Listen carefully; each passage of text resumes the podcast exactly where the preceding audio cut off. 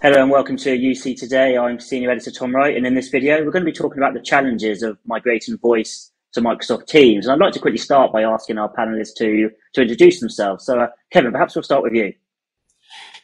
Yes, well, it's good to be here. My name is Kevin Kieller. I'm the co founder of Enable UC, and my team and I really help organizations get the most out of the Microsoft ecosystem. Much of that work revolves around helping them use Microsoft Teams effectively. Uh, thanks, Kevin. And I'll go next. Hi, it's Tim Jalland. I work as a solution manager for Voss uh, Solutions, and I work globally with our partners and, and our customers with regard to solution designs as they're deploying in their networks. Uh, if I just plug, plug Voss uh, a little for a minute, um, our remit really is working with our customers and partners to help them build, operate, and run uh, UC voice and collaboration networks. And I'm hoping we can share some of the uh, feedback off some of those projects with our audience today. Yep, sounds good. And uh, Kevin, I think a good place to start would be to set the scene. We've all seen the amazing growth of Microsoft Teams over the past couple of years. There's always something new coming out, something new going on. So tell us where we are in the market right now. Yeah, that is a good place to start. Um, so, you know, Microsoft has reported there's 270 million monthly active users of Teams. They reported that a little while ago, so maybe there's a you know a few more now.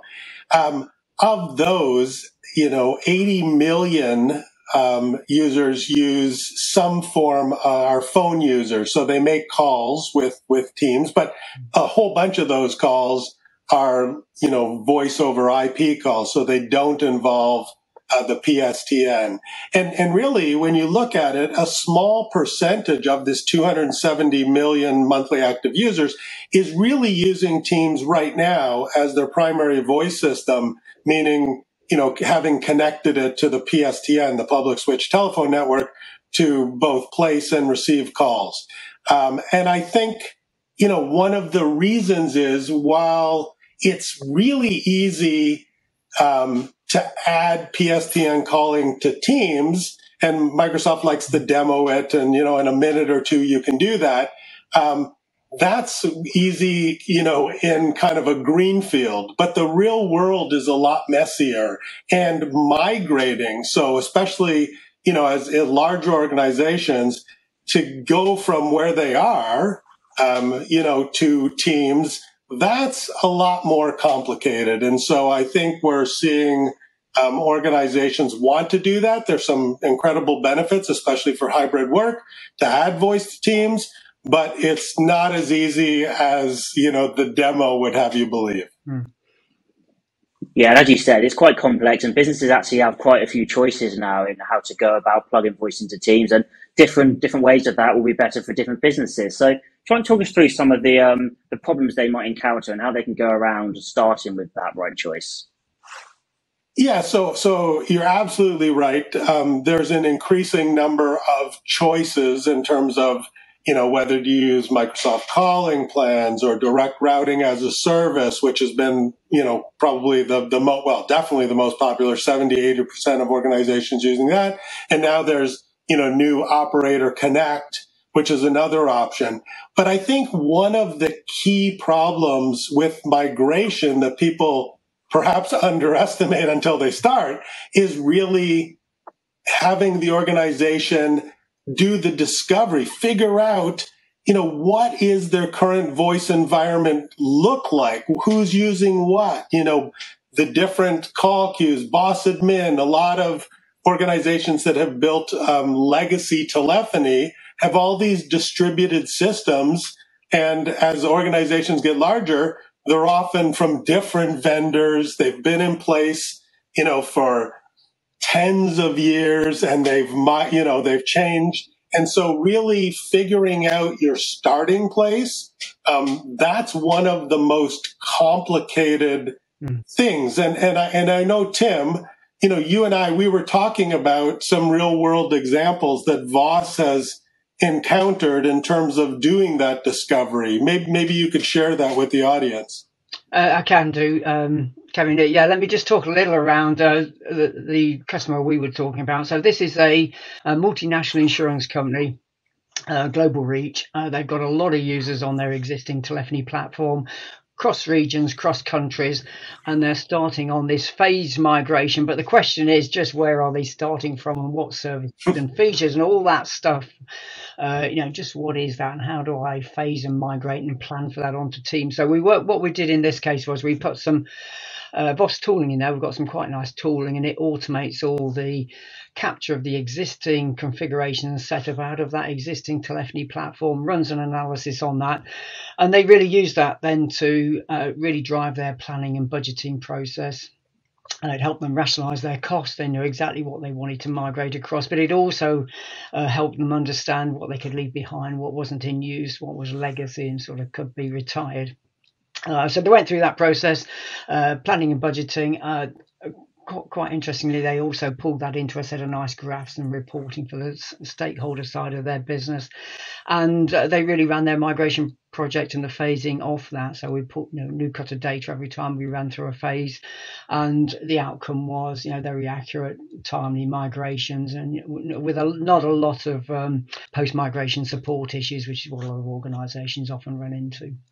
Um, so yeah, re- really valuable part of the process that was to do the discovery with them, at, at really at the start of each phase of their migration.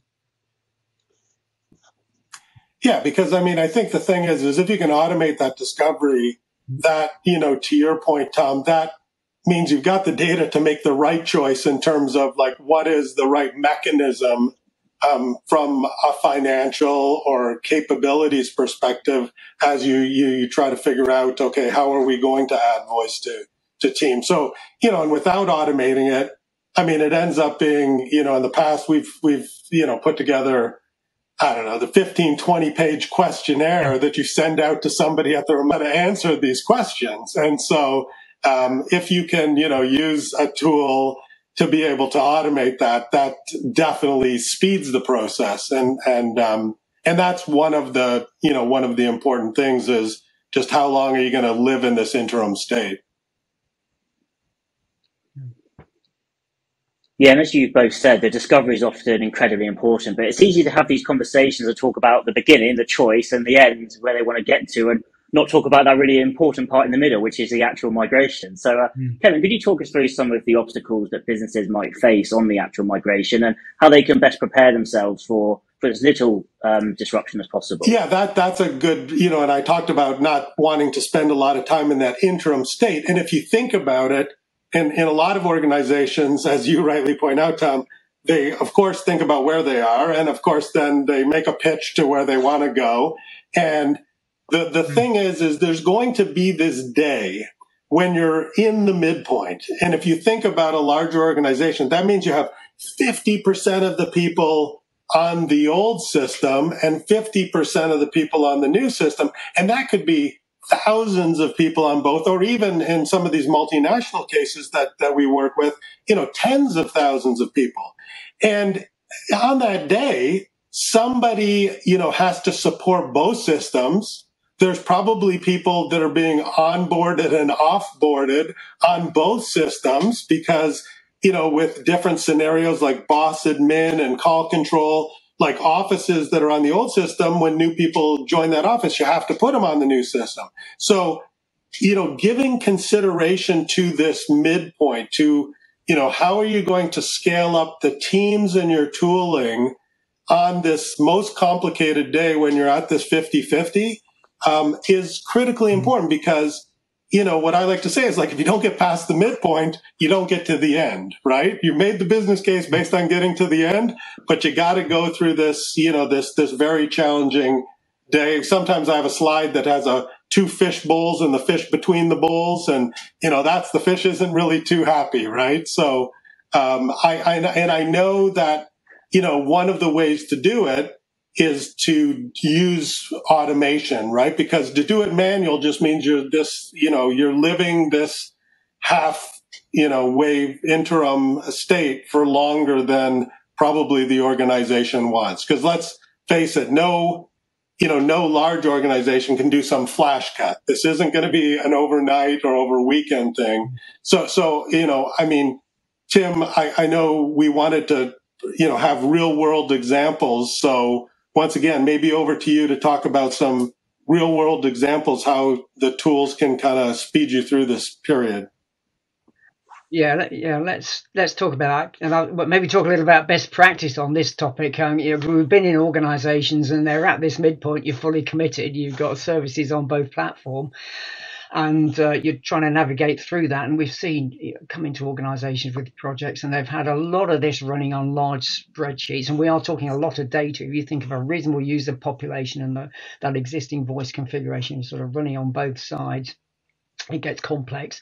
It's a big spreadsheet if it's inside there, and you're typically using highly skilled, you know, technical people to try and keep a grip around this. So, uh, uh, in terms of best practice, uh, you know, what we'd suggest and what we put in the projects when we're running migration projects like this is we put tooling in, and the goal really is to provide an intuitive uh, view where you can look across the users and the services and the configuration across the whole estate, and that's including both um, services where you're coming from and where you're going to on the Microsoft Teams side from quite a nice view. And you can take that out into uh, business as usual with your service desk and where they're managing onboarding and offboarding and the like.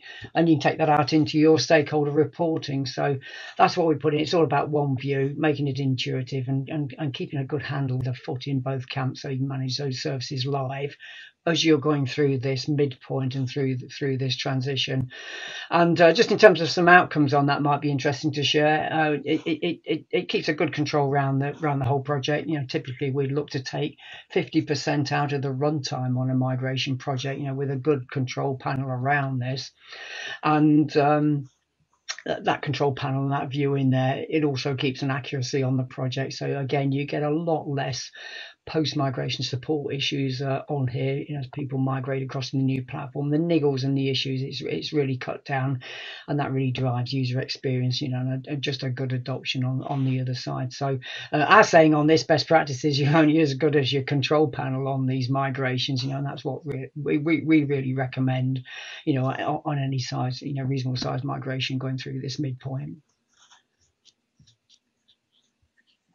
Okay, let's finish by talking about that end point, that end goal, and hopefully everyone watching listens to your answers in the last question and has a relatively stress-free migration. but what's the real value they get of completing that migration and getting their voice into Teams? Yeah, and and you know the things we talked about, it's not meant to kind of scare people away from doing this because I think you know one of these key benefits, especially as we look at this hybrid work, like adding voice to Teams, which you're probably, if you're listening to this, you're already using for collaboration. It really helps, you know, enable hybrid work because now your voice system, whether you're remote or traveling or in the office, um, from a user experience perspective, the voice system you only learn it once, as opposed to you go into an office and you have a different voice system. So definitely user experience benefits specifically for hybrid work scenarios. Um, but also, you know, some real opportunities for cost savings, right? Because, you know, you're consolidating um, cost savings from, you know, just the administration overhead goes down because you have a single system and it's consolidated. Um, so, so definitely there. Simplification, yes, from the user experience perspective, but also from, you know, the IT admin perspective. You have, you know, a single pane of glass and you may, you know, some organizations, um, you know, they may, for some reason, decide certain clusters of users may stay on a different system other than Teams. And that's okay as long as, you know, you get to it could be 100% migrated. For some organizations that makes sense but not for all. Or it could be you know you got 90% on teams voice and maybe 10% or some other you know percentage. So you, you know you have a simplification. Um, as long as you have that single view definitely an increase of productivity because you know users basically work the same way. So you know we've seen um, measurable increase in business outcomes once they know how to use you know, all the capacity of teams. It's well integrated. And so they can stay in the flow of work more. And, you know, I think um, that analytics piece is really important because I'm a super fan of analytics. Um, and, you know, moving to the Microsoft platform, Microsoft has always done a really good job around the analytics. So if you have tools that can kind of pull that out of the office graph, graph, you get these behavioral and some sentiment analysis analytics. And you can really use that as a compass to say, hey, are we going in the right direction? And also as a ruler to say, okay, is this working? And, you know, in areas where it's not, it really gives the IT admins, the IT pros, the IT leadership this compass and ruler to be able to figure out um, and refine, you know, the, the overall platform. So some great benefits. Um, yeah, you know, pick the right tools to get there, but definitely when you get there, um, some real world, uh, you know, benefits for sure. Now, now, Tim, I mean, are there some specific customer use cases you want to call out in that regard? Uh, yeah, let me just finish up uh, on a couple of topics. Um, so, as you say, Kevin, organisation, moving to cloud teams, you know, news service, uh, getting benefits out of that. And I think on the projects we've worked on, that you know, get a good migration and get users across there. The, the feedback's really positive. You know, they really enjoy the out of the office, back in the office, same tool set type experience. Uh, but the the problem sort of moves a little back into the IT organisation, and again, it can be you know a simpler, better experience in that environment as well. But they need a tool, you know, the better tool set for that. And that's really where we focus post migration, really trying to get the service management around these networks into business as usual. So you can drive these through your normal business processes and off the service desk. Simple, straightforward, take some cost out. It is around simplification and automation, and that's where we focus. Uh, the actual management of Microsoft Teams, once you get into the detail on that, some of you can do that through the Teams admin console or portal, uh, but a good proportion of that sort of runs back into some of the more complex PowerShell scripting and things like that. So, uh, what we aim to do and where we work with customers post migration is around really taking that complexity out and putting that into intuitive workflows that they can then trigger and initiate off the off the service desk. So it's just a simpler, better uh, administration experience for them. And once they've got through that first step, we then look to work with them to, so they can delegate that out around the departmental heads and managers around their organisation. So there's a level of self-service there, close to where users and where the, where the need is. And over time, they start to build that into their service catalogue, so it becomes part of their business processes. It's simple, quick, straightforward. You know, simplifies the administration, and at the same time, you know, just helps them run a run a good service out for their user base. So you know, that's where we focus post migration. It's around that simplification and automation of the service management of the uh, estate as a whole. Okay, well, I think that's a that's a really nice place to leave things. It's been great talking to you both, and really interesting to talk about that actual migration as well. So, thank you both for joining us. Okay, thank you. And thank you everyone for watching. If you enjoyed this video, please give us a like and a share on social media, and we'll see you next time.